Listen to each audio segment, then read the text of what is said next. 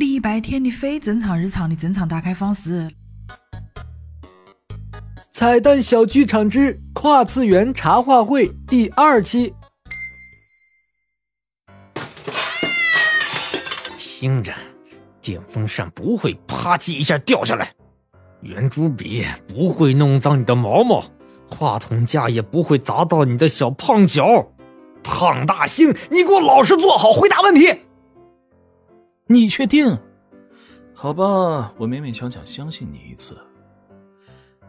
大家好，人气榜第一名的小猫咪在此，你们想问什么呢？哎，ID 为二三零小肥猫的听友提问：胖大星是怎么到礼拜天家的？从宠物店买来的吗？那是一个美丽的夜晚，空中飘着七彩云霞，一只可爱、乖巧、贴心的小猫咪出现了。只是因为在人群中多看了我一眼，礼拜天就哭着闹着，非要把我带回家。哦，哼，虽然我一个字儿不信，但你高兴就好。ID 为八戒快跑二零二零的听友提问：胖大星是哪个品种的猫啊？我们这个种族的猫的口号是：今天我以中华田园猫为荣，明天中华田园猫以我为荣。懂？哎，我不是很懂你现在在得意什么，但是无所谓了。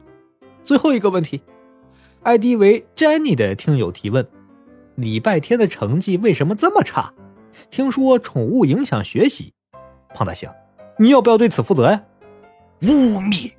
同在一个屋檐下，同样一只小猫咪，李小七是学霸，你们怎么不说？建议礼拜天在自己身上找原因，这个锅小猫咪不背。提问到此结束，欢迎大朋友小朋友在评论区提问，我们下次再见。结束了。人气榜第一的小猫咪只配回答三个问题吗？别关灯，我看谁敢赶我走。